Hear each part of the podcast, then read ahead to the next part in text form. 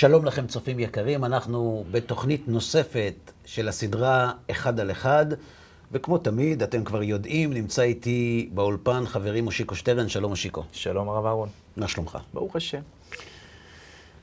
לאן אנחנו הולכים היום? ממשיכים את, את המסע שלנו מהפרק הקודם, היה מעניין מאוד. בפרק הקודם עסקנו במשפט הזה, בכותרת הזו, יהדות זו לא דת. ונעצרנו שם באיזשהו מקום של אוקיי, הבנו. אז באמת יהדות זו לא דת, ואפשר לקרוא לה מהות, ואפשר להגיד שהקדוש ברוך הוא בעולמנו בתנאי שאנחנו מורידים אותו לכאן וכן הלאה. אבל לפני כל הסיפור הזה, אחד הדברים ששמעתי מאנשים שראו את הדבר ואת הפרק, אמרו לי, אוקיי, אבל קודם כל, למה? למה שאני ארצה להוריד את הקדוש ברוך הוא לפה? למה שאני אאמין בו בכלל? מי אמר שזאת אמת? כן, נכון. האמת, ב- ב- בסוף הפרק הקודם, אמרנו את זה, אמרנו הכל יפה, הכל מסודר, הכל יושב טוב, אבל צריך לבדוק את הבסיס. Mm-hmm. ולמעשה זה מה שאנחנו עושים בסדנאות של הערכים. האמת, אנחנו נפגשנו פעם ראשונה... בסמינר. בסמינר. כן. אתה יכול לספר? אתה יכול לספר, בטח. אז... יכול, רצוי. שלוש, ארבע שנים אחורה, אני אדם מאמין מגיל אפס, כי יש אנשים שנולדו לבתים כאלה, אתה יודע, לא היינו דתיים בשנים הראשונות של חיי, היינו מסורתיים שאומרים מסורת, אבל עם השנים ההורים יותר ויותר התחילו לשמור מצוות, ובאיזשהו שלב בחיי אני החלטתי לחתוך משם, כיתה ט' או י' התחלתי להיות די-ג'יי, מסיבות, אירועים וכל מיני כאלה, ובאתי לאמא ואמרתי לה, אמא, אני לא אשקר לך, אני... עובד, וגם עובד בשישי, במקומות שהם קצת שונים. למחרת. וקצת שונים מהמחוזות שאת חושבת שאני נמצא בהם. אני לא משקר, לקחתי את הכיפה, פשוט הורדתי אותה, והיה כמה ימים מאוד לא פשוטים בבית, אבל ההורים השלימו עם זה, ואז יצאתי למסע משל עצמי. חלק מהמסע הזה משל עצמי הוא כל מיני דברים שככה אני קורא לזה, הקדוש ברוך הוא בחר. בחר להביא אותי חזרה ממסלול שהוא מאוד מכיל, ומאוד לא מוזן על ידי, ואף אחד לא פמפם לי בכוח, ואתה יודע... לא הפסדת כסף, ולא... כן, בדיוק. לא באתי ממצוקות, נקרא לזה ככה, אבל כן ממקום נפשי של משהו שהייתי חייב למלא אותו, ולהבין מה קורה כאן באמת, מבחינת אורח החיים שלי. שהיה מאוד מתירני ופזרני וסבבה, ואפשר לעשות הכל, מי שיודע מה זה המקצועות האלה שאנחנו עוסקים בהם, שאני ברדיו ושאני די-ג'יי וכאלה, הגבול בין לקחת את זה למקום הנהנתני לבין לעשות מזה שליחות, זה כזה דק. זה הסיפור. ובאחד מהסיבובים, חבר טוב, תומר מתן, אתה בטח מכיר אותו, מוזיקאי, שהיה מקורב מאוד לערכים, אמר לי, בוא לסמינר של ערכים. עכשיו, אני ואשתי כבר היינו בתשובה. בדרך. מה ב... זה אומר בתשובה? זאת אומרת, מה... מה... שמרנו איפה שבת. איפה בדרך? שמרתם שבת. אה, הילדים, זאת אומרת, הבכורה שלנו כבר הייתה בגנים דתיים. אתה יודע, התחלנו איזה סוג של מסלול מסוים mm-hmm. בצורה ממותנת ועדינה. לא, לא ראיתי צורך ללכת ל... לסוף שבוע הזה. האמת היא שבחרתי בזה כי זה היה אחלה רעיון לבית מלון. היה דיל. כן. מה שיהיה יהיה. עכשיו, הגענו לסוף שבוע של אקדמיים. זה היה, לא סוף שבוע, זה התחיל מיום רביעי לדעתי, נכון. של אקדמיים. והרצאה הראשונה נכנסתי, הצצתי, זה לא הייתה, הייתה, זה היה הרב כפיר שחר. וזאת הייתה הרצאה עם כל מיני אנלוגיות על למה יש בורא לעולם. ובהרצאה השנייה נסחפתי כבר ונכנסתי עוד הפעם ועוד פעם, ואז בעצם צפיתי בהרצאה שלך שאותך לא הכרתי מעולם לפני. מה שעשית לי בהרצאה שלך היה משהו שחוקק לי באופן אה, מוחלט את העובדה שרק אמונה לא מספיק. שצריך גם איזה סוג של סטמפה, איזה חותמת אמת, חותמת כשרות, חותמת בדץ, כן. על הדברים האלה שהנחילו לנו מהילדות. של לשבת ולספר את סיפור יציאת מצרים בפסח, יש הבדל בין לעשות את זה כקלצ'ר, כתרבות, לבין לדעת באמת שאתה מאמין במה שאתה אומר לילדים שלך. וזה משהו שעברתי בהרצאה הזאת איתך, ומשם בעצם הכרנו והתחיל המסע שלנו ביחד. אז למה אני מעלה את כל הדבר הזה? כי אנשים שלא עברו את החוויה הזו, וגם, אתה יודע, לא כולם יכולים. ארבעה, חמישה ימים לבוא לסמינר, אוקיי? בואו ננסה בשעה הזאת עכשיו ביחד, לתת לאותם האנשים, איכשהו, בקפסולה, את האפשרות הזאת להאמין בכל מה שאנחנו אומרים כאן בסדרת התוכניות הזו. לדעת, אתה מתכוון. כן. זאת אומרת, אני, אני מבין ממך, שאתם הגעתם לסמינר, בתור אנשים מאמינים, על מסלול מסוים, כמובן כל אחד עם קצב ההתקדמות שלו, אין אחד שהגיע עד הסוף. נכון. אבל בסמינר, למרות שלא ציפית שהתחדש לך משהו, קיבלת הפתעה, וזה חותמת של אמת לאמונה שלך. בדיוק. נכון? בדיוק. עכשיו, למה האמת הזאת כל כך חשובה? הגדרת בצורה מצוינת. השאלה היא, מה עושים אנשים שאין להם את האמונה? אז אם אין להם לא את האמונה ולא את האמת, אין שום דחף או מניע שיניע אותם לעבר הדרך הזאת. נכון. אז במקרה הזה, לאמת, יש משקל עצום, כי ברגע שמתברר לאדם, זה אמיתי. עכשיו, זה עדיין לא מחייב שבגלל שזה אמיתי הוא יעשה את זה, כולנו יודעים. אבל, אבל הוא ידע שאם הוא מחפש את האמת, האמת נמצאת שם. לכן, אתה צודק שמאוד חשוב לעסוק בזה. חשוב לעסוק בזה גם כדי לחתום את האמונה, או גם כדי לתת בסיס אמיתי שעליו תיבנה האמונה. נכון. זאת אומרת, זה הולך לשני הצדדים. אגב, אני רק חייב להגיד ולציין, זה לא נוגד גם דרכים שבהם קודם כל נותנים את הטעם הטוב שביהדות. אני, נכון. לא, אני, לא, אני לא נוגד את זה. זאת אומרת, אני, אני מאוד בעד גם מה שעושים החב"דניקים ברחבי העולם, אה, בליל הסדר, או בכל פעם ופעם שאתה נתקל בהם, או בכל, אתה יודע, דוכן תפילין, או בכל דבר כזה, שתת את הטעם הטוב של היהדות במקום של הרגש. זה בסדר גמור. אני רק אומר שבסוף, במסע הזה, אתה גם צריך להגיע לאיזושהי נקודה שאתה גם יודע שאתה מאמין בדבר אמיתי. נכון. למה זה חשוב? מאוד חשוב. כי כמו שלמדנו באחת התוכניות שלנו, יש לנו שני צרכים. יש לנו צורך באמת, שזה צורך של הנשמה, ויש לנו צורך של תענוג, שהוא הצורך של הגוף. אז כשיש לך כיף, ואתה נהנה, ואתה נמצא בליל הסדר בנפאל, או כשאתה יושב שולחן שבת עם המשפחה וכיף לך, אז הכל בסדר. השאלה מה יקרה כשיתברר לך שאתה צריך לשלם מחיר בשביל הכיף הזה. Mm-hmm. אז אם זה רק כיף, והמחיר יותר יקר מהכיף, אז אנחנו מוותר על המחיר ונשאר עם הכיף. ואם יתברר לנו שהכיף הזה הוא לא רק כיף, הוא אמיתי, בשביל אמיתי לפעמים אנחנו מוכנים לשלם מחיר יותר גבוה, כי אני יודע שזה נכון. כן. זה לא רק חוויה, זה גם אמיתי. יש גם עוד סיכון. אמרת, הגדרת מצוין, זאת אומרת, מי, ש... מי שנמצא רק עם ה... עם החוויה, זה יפה להתחיל עם זה אמרת, להתחיל, אבל לא להישאר שם, כי מי שנמצא רק עם החוויה, ואין לו ביסוס אמיתי לחוויה הזאת, יש סכנה עצומה שכשתיעלם החוויה, הכל ייעלם, חד משמעית. אבל אם החוויה הזאת גם מעוגנת באמת, גם אם תיעלם החוויה, יהיו לו ייסורי מצפון, אתה לא חי אמת עכשיו, אתה חייב להמשיך, גם אם אתה לא מתענג וגם אם לא נוח לך. ולכן כל כך חשוב לעסוק בזה. נכון. עכשיו, איך אנחנו הולכים לעשות את זה? אז כיוון שהסמינר הוא ארבעה ימים, ואנחנו פה כבר גנבנו חלק גדול מהתוכנית, אז או שנקדיש לזה כמה תוכניות, או שנלך בכיוון שהפלטפורמה הזאת שלנו מאפשרת אותו. אני רוצה לעשות לך סימולציה. אוקיי. Okay. לפני שאני מציג את, ה, את הסימולציה, אני רוצה להקדים הקדמה מאוד קצרה. האדמו"ר רבי מנחם מנדל שניאורסון מלובביץ', זכר צדיק לברכה, כותב בתשובה לאיזה פרופסור ששאל אותו שאלה בדבר אמיתות התורה, הוא אומר לו ככה, אלו לא ממש אותה מילים, כתוב ספר אמונה ומדע. והוא אומר לו, תראה, כשאנחנו באים לעסוק בענייני דעות והשקפות, יש תנאי אחד שבלעדיו אי אפשר להתחיל לדון, שבאים לשולחן עם ידיים נקיות. אם אתה בא לשולחן כדי להוכיח שאתה צודק, גם אם יציגו בפניך טיעונים מאוד הגיוניים ומאוד משכנעים, אסור לך להתבלבל, אתה חייב לצאת עם המטרה שלך, ולכן אתה לא תקשיב. וזה קורה לנו הרבה מאוד פעמים. זאת אומרת, אם אנחנו אומרים, אני החלטתי, למשל, לא ראינו בתקשורת, בעימות טלוויזיוני לפני בחירות, שאחד מהמועמדים לראשי הממשלה, ראשות הממשלה, פונה למתמודד השני ואומר, תשמע, אתה צודק. אתה צודק, שכנעת אותי, אני מסיר את המועמדות, אתה יותר מתאים. לא ראינו דבר כזה. כן. לעומת זאת, ראינו את זה בישיבה. ראינו שראש הישיבה אומר לתלמיד בן שבע עשרה, אתה צודק, אני טעיתי. אני חוזר בי ממה שאמרתי. לכן, כשבאים לשולחן, אם בקשת האמת היא המניע, יש על מה לדבר. אם אתה בא להוכיח, לא, אני, אני לא בא להשתכנע, אתה סתם, אני... אז אין מה לדבר. נכון. וזו הקדמה שחייבים לומר אותה, כי יכול להיות שאחרי שנסיים את הכל, יבואו ולהגיד, שמע, אבל אני לא מאמין. החלטת שאתה לא מאמין, הכל בסדר.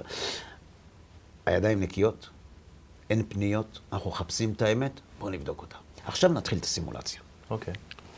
עכשיו, אתה אדם שנתקל בלא מעט אנשים. נכון.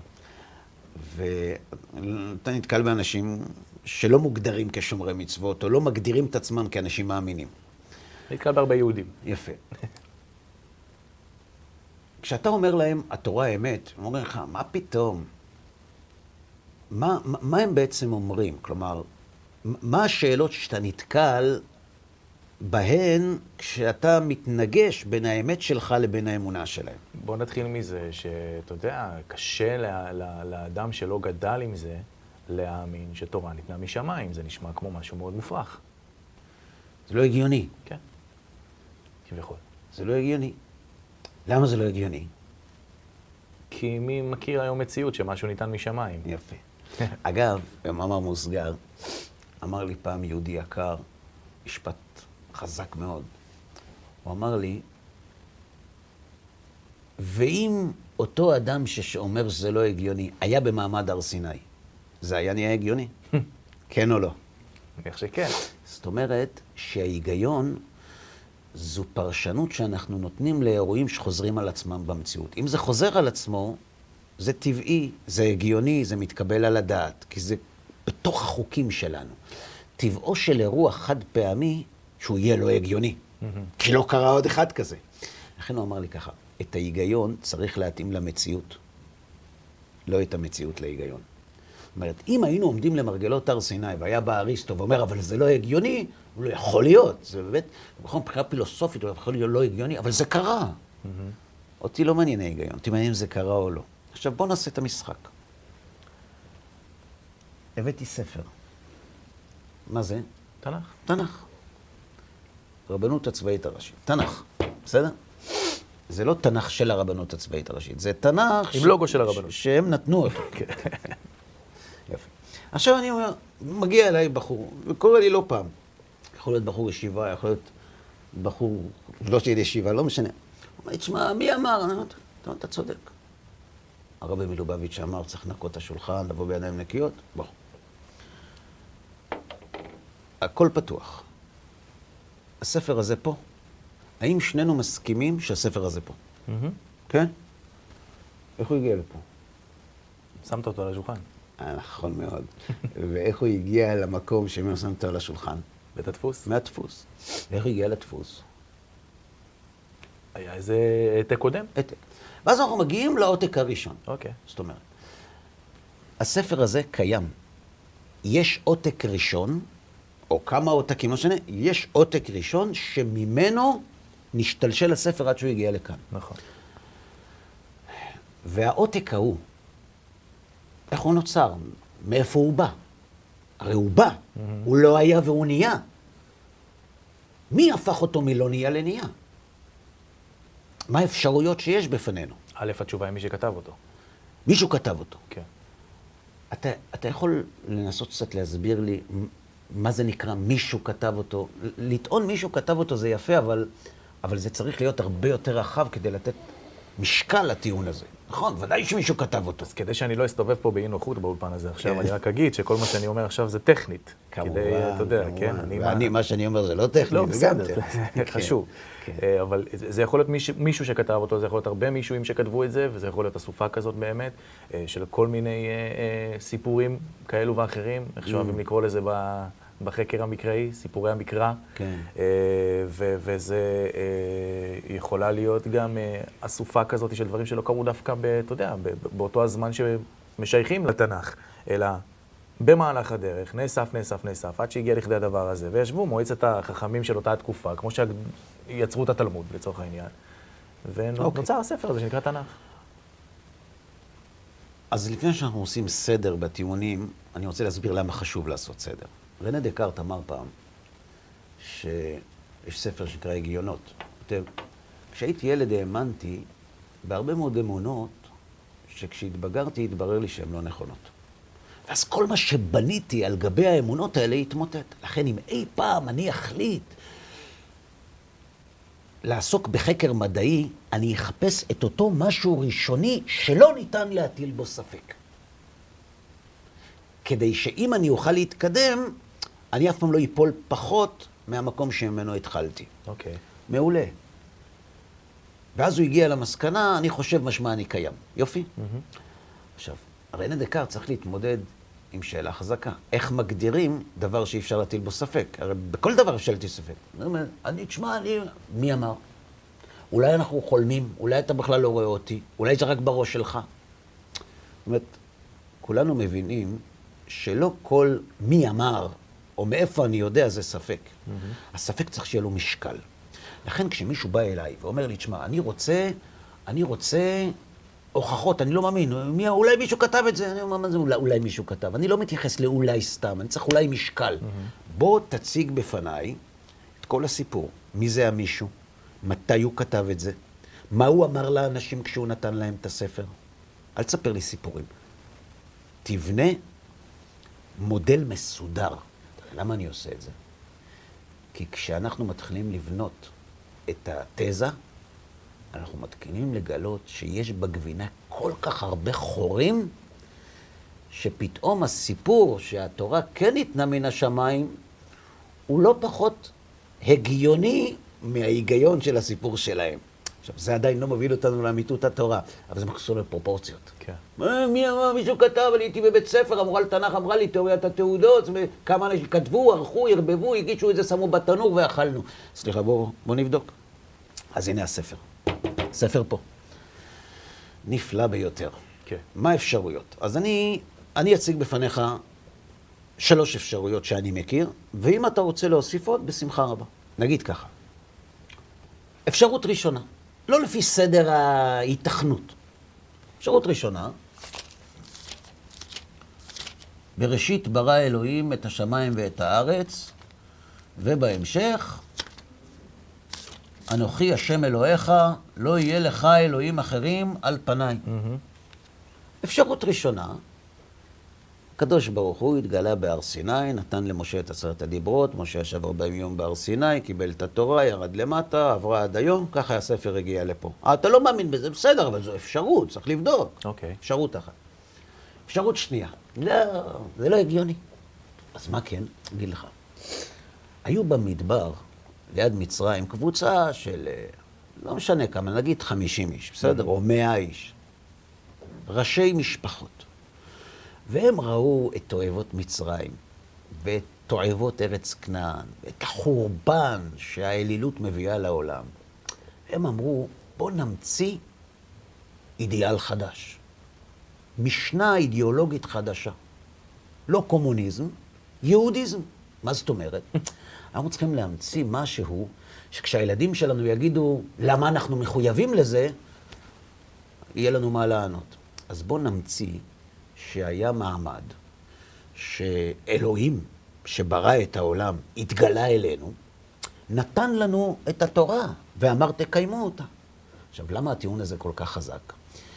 כי אפילו הכופר, אם הוא היה במעמד הר סיני והקדוש ברוך הוא היה מתגלה אליו, יכול להיות שהוא היה עושה עגל, אבל על דבר אחד הוא לא יכול להתווכח, שהשם נתן תורה. כן. לכן, בואו נספר את זה לילדים שלו, הם עוד קטנים, הם לא מבינים, אז הם יגדלו, יקנו את הסיפור, יעבירו לילדים, ואז מושיקו שטרן וארון לוי ישבו באולפן ויגיד, ארון, מה זאת אומרת? הוא העביר לבן שלו, הוא העביר לבן שלו, ו... מה? אנשים משקרים? כן. למה לא? לא מסיבות רעות. כן, אוהבים כן. את הילדים. המטרה טובה. כן, כן. כן. סדר כמו, עולמי, כמו, סדר עולמי. כמו שאלו שהמציאו את הציונות, כן. חינכו את הילדים שלהם לציונות. כן. זו אפשרות אחת.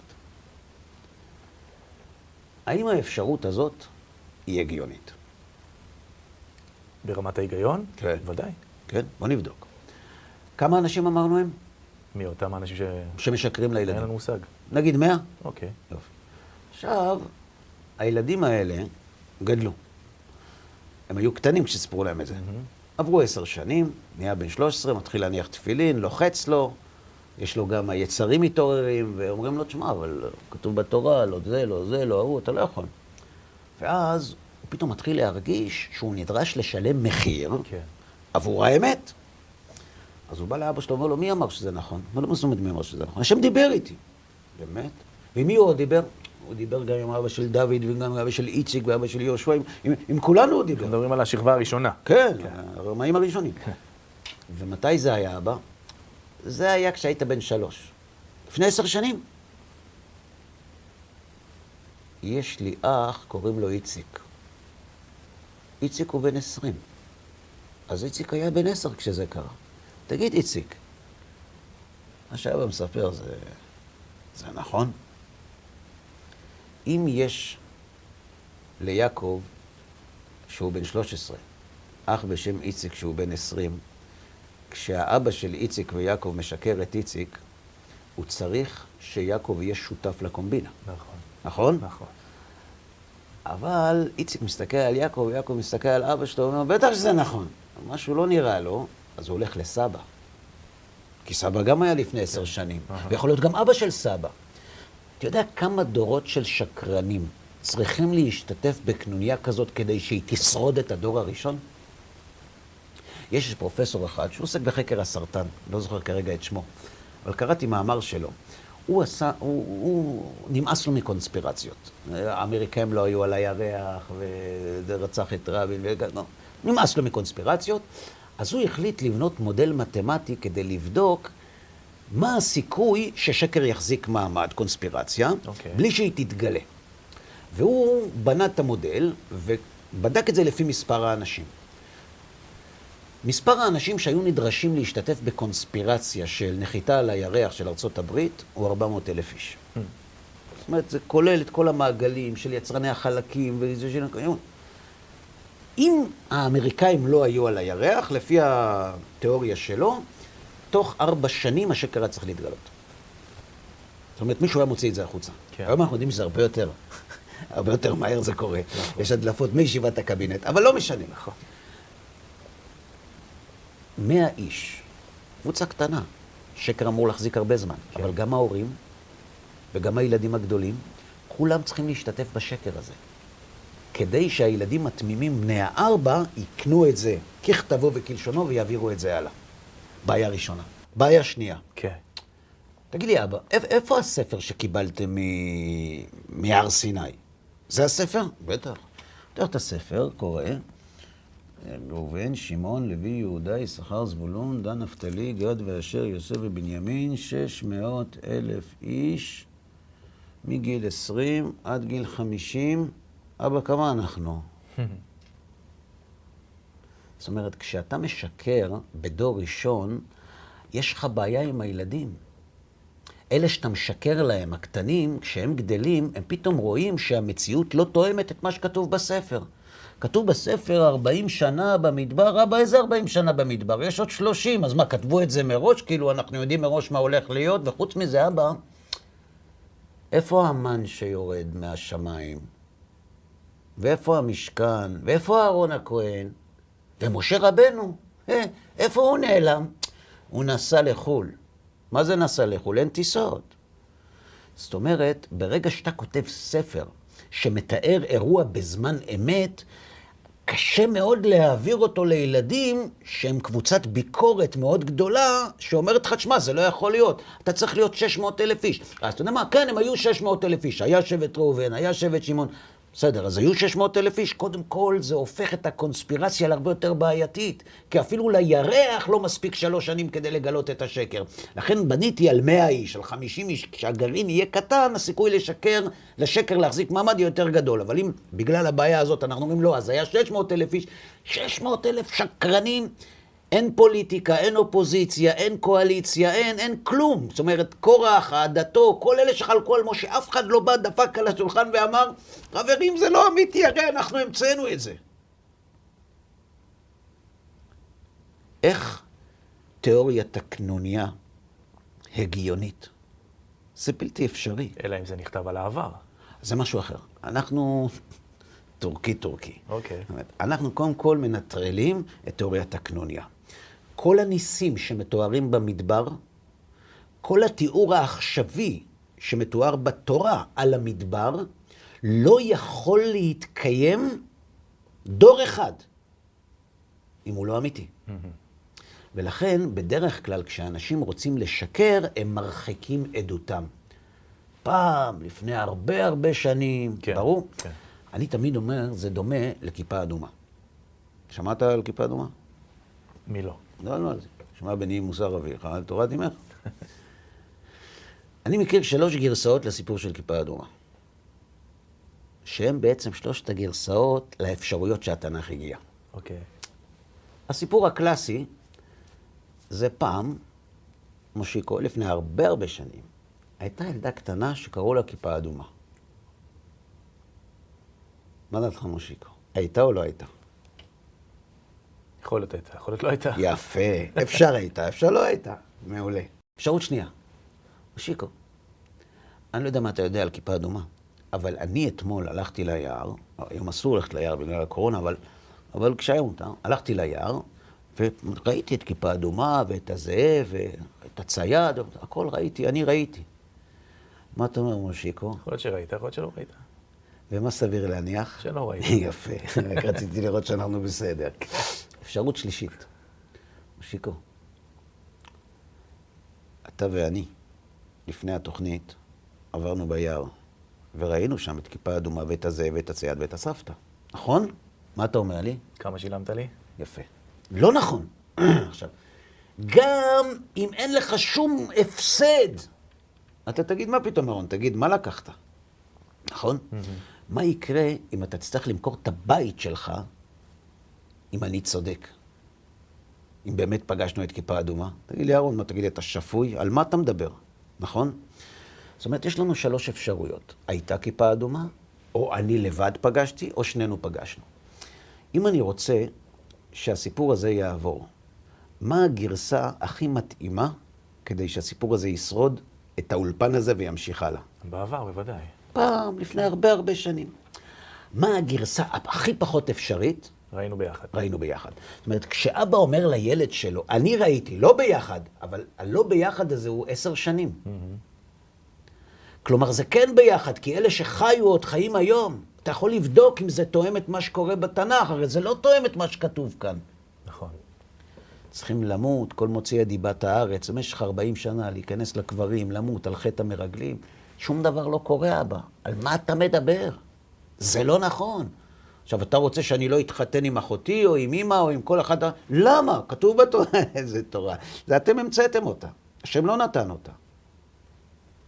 לכן, תיאוריית הקנוניה היא הרבה פחות הגיונית ואפשרית מהסיפור הפנטסטי של מתן תורה. אלא מה? אמרת שהגרסה הכי טובה... זה היה פעם. זה היה פעם. זה היה פעם. זאת אומרת, בוא נסגור את הספר ונתחיל את המשחק מחדש. אז זה לא המצאנו שאנחנו פעם. בוא, בוא תספר לי, מה, מה בדיוק היה? זאת אומרת, מה קרה פעם? הרי הספר הזה מגיע מפעם. Mm-hmm.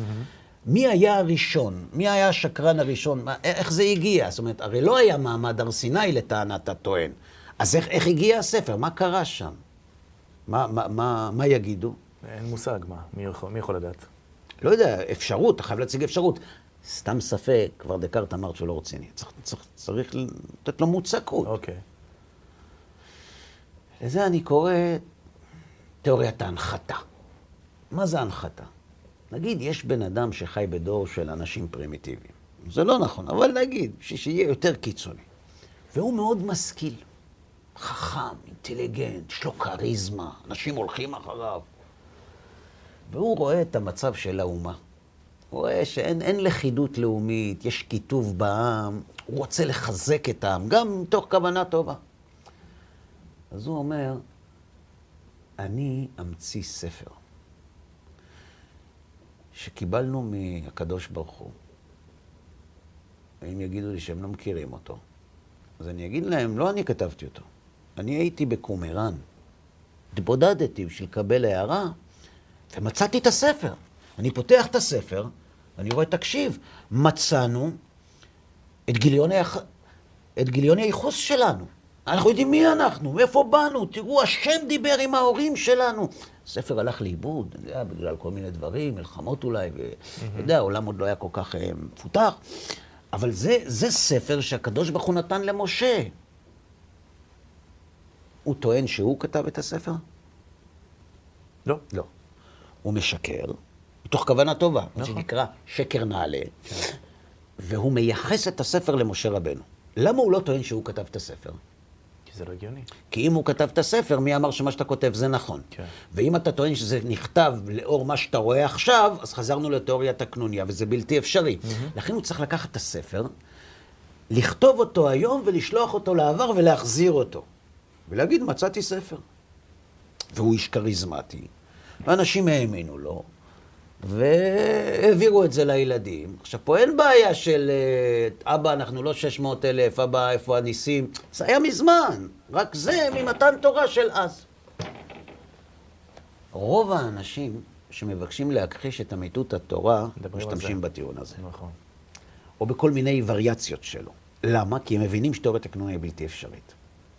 עכשיו, בוא נלך. איך אמר האדמו"ר מלובביץ', צריך להגיע עם ידיים נקיות לשולחן. בוא נבדוק. אתה טוען שהגיע בן אדם ואומר מצאתי ספר. יש עם זה כמה בעיות. קודם כל, אני רוצה לדעת באיזה תקופה זה קרה.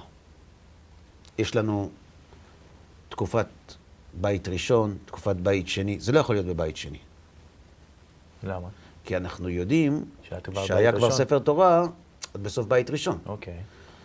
לכן, אפשר להגיד שזה קרה באמצע בית שני. נכון. זה מן המציאות, זה חייב להיות לפני בית ראשון. זה חייב להיות לפני כן. כן. עכשיו. השאלה היא, מתי? אם אתה הולך יותר מדי אחורה לתקופת יהושע או השופטים, מאה מאתיים שנה, להגיד מצאתי ספר, יש בעיה. חז"ל אומרים, אין עניות בציבור. מה זאת אומרת? העוני הוא נחלתו של הפרט. אם אוספים את כולם ביחד, אין עוני. הרעיון הוא, שיש משאבי טבע בעולם שמספיקים לכולם. אז אם כולם יושבים על המשאבים ביחד, ובאופן שווה, יש מספיק לכולם. אותו מהלך, אין שכחה בציבור. יחיד יכול לשכוח. ציבור לא שוכח. אוקיי. מאתיים שנה? איך מאתיים שנה אחורה? לאן אנחנו מגיעים? אצלנו בימים שלנו? כן. כן. מה זה מאתיים שנה אחורה? נכון. העם יכול לשכוח, הזיכרון הקולקטיבי של האומה לא זוכר מה לפני מאתיים שנה, לכן צריך לקחת את זה הרבה יותר קדימה, זה שבע מאות שמונה מאות שנה, ככה אחרי הסיפור שאתה מייחס אותו לאותה תקופה. הבעיה היא ש-שמונה מאות שנה זה בית ראשון. זה סוף, כמעט סוף בית ראשון. מה הבעיה עם סוף בית ראשון? אולי זה באמת קרה אז. אולי באמת אז מישהו מצא את הספר ואמר, כן, מצאתי את הספר עכשיו, וזה הסיפור של אבותינו. יש עם זה בעיה, כי בית המקדש כבר קיים. Mm-hmm. ואת חג הפסח כבר חגגו, וגם את חג הסוכות. זאת אומרת, גם ספר התורה מוזכר בספר יהושע. נכון. אז יש כאן בעיה, אתה חייב להחזיר את הספר יותר אחורה ויותר אחורה, אתה לא יכול להחזיר אותו. לכן אתה חייב להחזיר אותו יותר קדימה. זו בעיה ראשונה. בעיה שנייה. אנחנו היהודים, חזקים בזיכרון או חלשים בזיכרון? מה אתה אומר? חזקים. חזקים מאוד. על נס של שמן, שבמקום יום אחד דלק שמונה ימים, עשו לנו חג עם סופגניות ועם הורים. נכון? יופי. אנחנו אנשים ששייכים לעם שלא שוכח. אנחנו זוכרים את אשר עשה השם למרים, זכור את אשר עשה לך עמלק, זכור את יום השבת לקדשו. תגיד לי, מציאת ספר ההיסטוריה האלוהי של העם היהודי. הוא לא אירוע משמעותי. ודאי. אני אתן לך דוגמה. לפני קצת יותר מ-מאה שנה נמצא ספר שהוא מודל בשבילי. אתה יודע שיש שישה סדרי משנה, mm-hmm. נכון? ויש על המשניות יש גמרא. כן. לא על כל המשניות יש גמרא. יש תלמוד בבלי ויש תלמוד ירושלמי. מהרמב"ם אנחנו יודעים שהיה סדר קודשים בתלמוד הירושלמי, אבל הוא נעלם. זאת אומרת, הוא נעלם במשך הדורות. שהרמב"ם יודע את זה איך? בסדר, ניכנס לזה אחר כך, אבל היה סדר קודשים על ירושלמי. והוא פשוט נעלם. עכשיו יש בעיה. זה לא אותו דבר כמו שאנחנו טוענים. כן. היה ספר, הוא נעלם, מצאתי אותו. עכשיו בואו נראה איזה מבחן אמיתי עושים לתיאוריית ההנחתה. לפני קצת יותר מאה שנה הגיע בן אדם, קראו לו שלמה פרינלנדר כמדומני, והוא טען שהוא קיבל מנכד של חלקת יהושע, הרב יהושע בן בנשתי, הוא גר בטורקיה, שכתב פירוש של מסכת יבמות, הוא קיבל ממנו בירושה תכריך של כתבים, והוא נתן את זה לאח של שלמה פרינלנדר, שהביא את זה לשלמה פרינלנדר, כדי שהוא יבדוק מה זה. והוא גילה שזה הסדר הנעלם של התלמוד הירושלמי. סדר קודשים של התלמוד הירושלמי. אתה יודע מה פירוש מבחינת לומדי התורה, תגלית כזאת? זה, זה כמו מתן תורה. נמצא הסדר קודשים הנעלם של הירושלמי. זו הייתה שמחה גדולה. גדולי ישראל עמדו בתור כדי לקנות את העותק הראשון. זה יחזיק שלושה חודשים. וואלה. כן. אז התברר שזה מזויף. איך הגיעו לזה? עכשיו, איך הגיעו לזה זו שאלה מעניינת, אבל קודם כל צריך לראות פה עוד דבר. האיש שזייף את זה לא היה טיפש. נכון. כדי לזייף גמרא, אתה צריך ראש חזק מאוד. ולהבין גמרא. גם להבין. איך גילו את זה?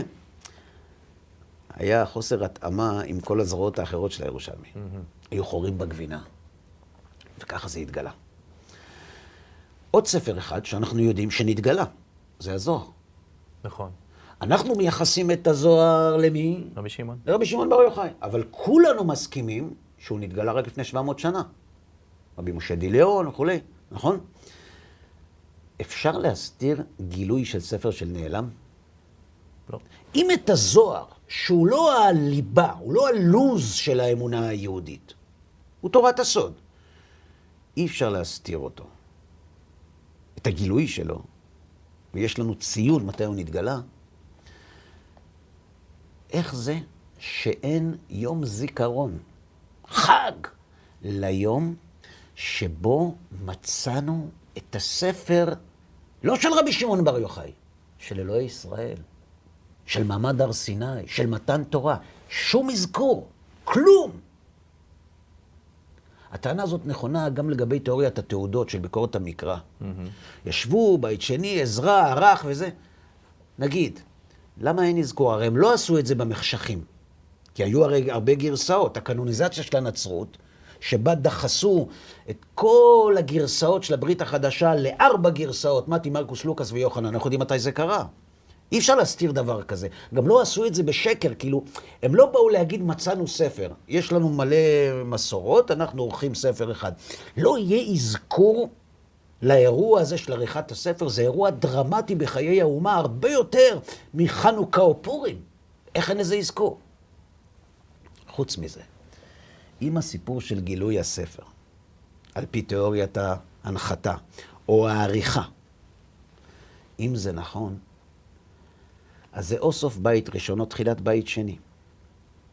בתחילת בית שני חיה קבוצה, קבוצת ביקורת שלא הייתה פרימיטיבית בכלל.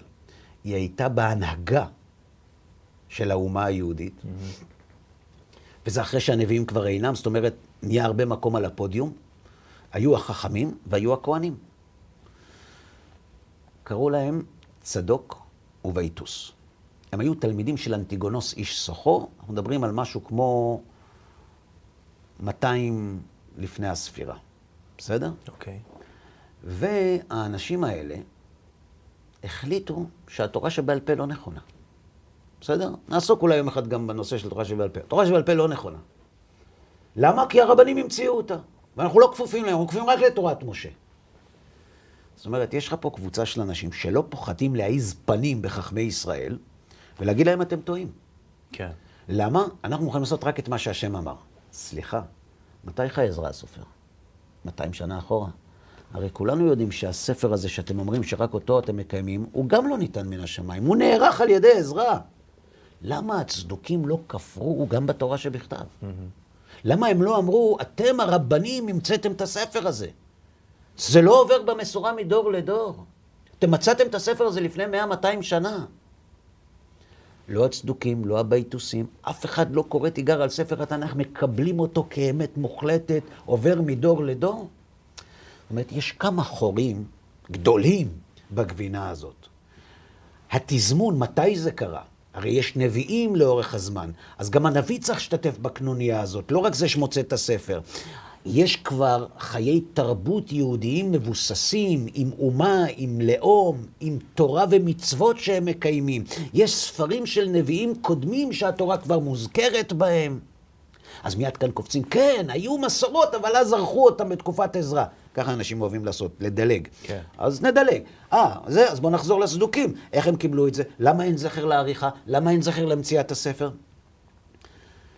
זאת אומרת, כשאתה לוקח את הטיעון המופשט הזה, מי אמר זה מהשמיים? אנשים כתבו, כשאתה מנסה לפרק את המושג אנשים כתבו, קשה למצוא את ה... אני אומר, אוקיי, לא הגיוני, הקדוש ברוך הוא התגלה, לא היה לזה תקדים, אין לזה זה, בסדר, אני מבין, מבין את הספק שלך. אבל בוא תהיה ישר ותסכים שהאפשרויות האחרות הן לא פחות פנטסטיות. בפרט שמדובר בעם עקשן, קשה עורף, שמתעמת עם המנהיגים שלו, שרוצה להרוג את הנביאים שלו, ופתאום כולם נהיו יסמנים, ואמרו, כן, מצאנו את הספר, זה הספר ש... מה זה הספר? מה כתוב בספר? כתוב בספר ששנה אחת בתוך שבע אסור לעבוד בשדה. אתה אל תעבוד בשדה. אנשים לא מוכנים לשלם כסף בשביל הכשר בד"ץ, כי זה עולה קצת יותר. על מה אתה מדבר? היו חייבים לקום אנשים ולומר, סליחה, מצאת את הספר, מי אמר שזה נכון? אין לזה אזכור. אין יום מציאת הספר, אין יום עריכת הספר, למרות שחנוכה ופורים יש. אז אם תיאוריית הקנוניה היא בלתי אפשרית, ותיאוריית ההנחתה גם בלתי אפשרית, ותיאוריית התעודות היא הרבה יותר בלתי אפשרית, יש דבר אחד שהסכמנו עליו, שיש פה ספר. אז אם אי אפשר שהוא הנחת, ואי אפשר שהוא הובא בקנוניה, אז בוא תסביר לי איך הוא הגיע לפה. הרי הוא פה, ואין לו גרסה נוספת. בנצרות עשו קנוניזציה, כמו שהזכרתי קודם. כן. זאת אומרת, היו הרבה גרסאות, ואז החליטו, שמה, זה בלתי אפשרי, חייבים שזה יהיה אמין. אז בואו נצמצם כמה שאפשר. עכשיו, היו הרבה כוחות פוליטיים, כל אחד רצה שהגרסה שלו תהיה, בסוף הצליחו לדחוס, הגיעו לארבע. ארבע גרסאות. עכשיו, כולנו יודעים שארבעת הגרסאות האלה, הם ארבעה גרסאות שאוחדו לספר אחד בתקופה מסוימת, ואנחנו יודעים גם מתי. למה אין אזכור כזה? בבית שני. אין שום דבר. נעלמו כל הגרסאות הקודמות. יש רק גרסה אחת, אין יום שמאזכר את זה, הצדוקים לא יתנגדו. יש ספר תורת משה כבר עתיק, יש עם קיים. אני רוצה לשאול אותך שאלה. עם זה אולי נסגור הפעם. ילד מאומץ. לא יודע מה ההיסטוריה שלו. לא יודע מי ההורים הביולוגיים שלו. אז יכול להיות שזה לא מעניין אותו. אבל אני מדבר על ילד שזה כן מעניין אותו. למה? כי יש לו הרגשה שההורים שלו היו עשירים.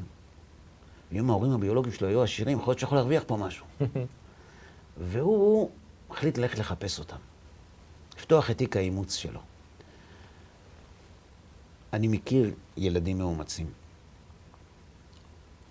יום פתיחת תיק האימוץ, מבחינה רגשית, דרמה. היא אחד הימים כן. הכי דרמטיים בחיים של הילד הזה. היום שבו נמצא ספר התורה, הוא יום פתיחת תיק האימוץ הלאומי שלנו. אף אחד לא התרגש. אף אחד. כולם הכירו כבר את הספר הזה. אז אם כולם כבר הכירו אותו, אז הוא לא מצא אותו, ואם הוא מצא אותו, אז הם לא הכירו אותו. חוץ מזה, כתוב בספר הזה, שהספר הזה אף פעם לא ייעלם כדי שלא תתרחש תיאוריה של הנחתה. Mm-hmm. אם זה שהמציא את הספר והנחית אותו, היה איש חכם, למה הוא כתב נגד עצמו? לכן מכל מקום שלא תבדוק, תגלה שהאפשרויות שאנשים נוהגים לשלוף בלי חשבון, מי אמר, מה אמר? לא צריך להתרגש. בוא, פתח את השולחן, תציג את האפשרות, בוא תצייר את הציור, נראה אם הוא הגיוני. ומסתבר שלא. אז מישהו אומר לי, כן, אבל זה, זה שהם לא הגיונים, זה עדיין לא אומר שאתה צודק. נכון, אבל התקדמנו המון. נכון. אז יש עוד מה לעשות, ואולי בעזרת השם עוד נעשה, ואנחנו צריכים גם לעסוק בשאלה למה כל כך חשוב שיש אמת? למה אפשר שאנשים ימציאו אמונה? מה כל כך לא טוב בזה? זה קשור לסוגיית המוסר, ונעסוק גם בזה. אבל בלי נדר, בפעם הבאה, נמשיך את המהלך שלב נוסף, ונשאל, יכול להיות. אבל נניח שזה מהשמיים, אבל עברו כל כך הרבה שנים. איך אני יכול להיות בטוח שזה האוריגינל, שזה המקור, שזה לא השתנה? אבל נקודת המוצא היא שאם זה מן השמיים, כולם מסכימים שזה מחייב את כולם. מקובל? בהחלט, מעניין היה. אוקיי, מושיקו, אני מאוד מאוד מודה לך שבאת פעם נוספת להשתתף איתי כאן בתוכנית. נהניתי מאוד להיות איתך, לשוחח איתך. תודה רבה גם לכם, צופים יקרים, שהאזנתם וצפיתם בנו בסבלנות. אנחנו מקווים שנהניתם, ובעזרת השם ניפגש כאן לתוכניות נוספות. כל טוב לכם.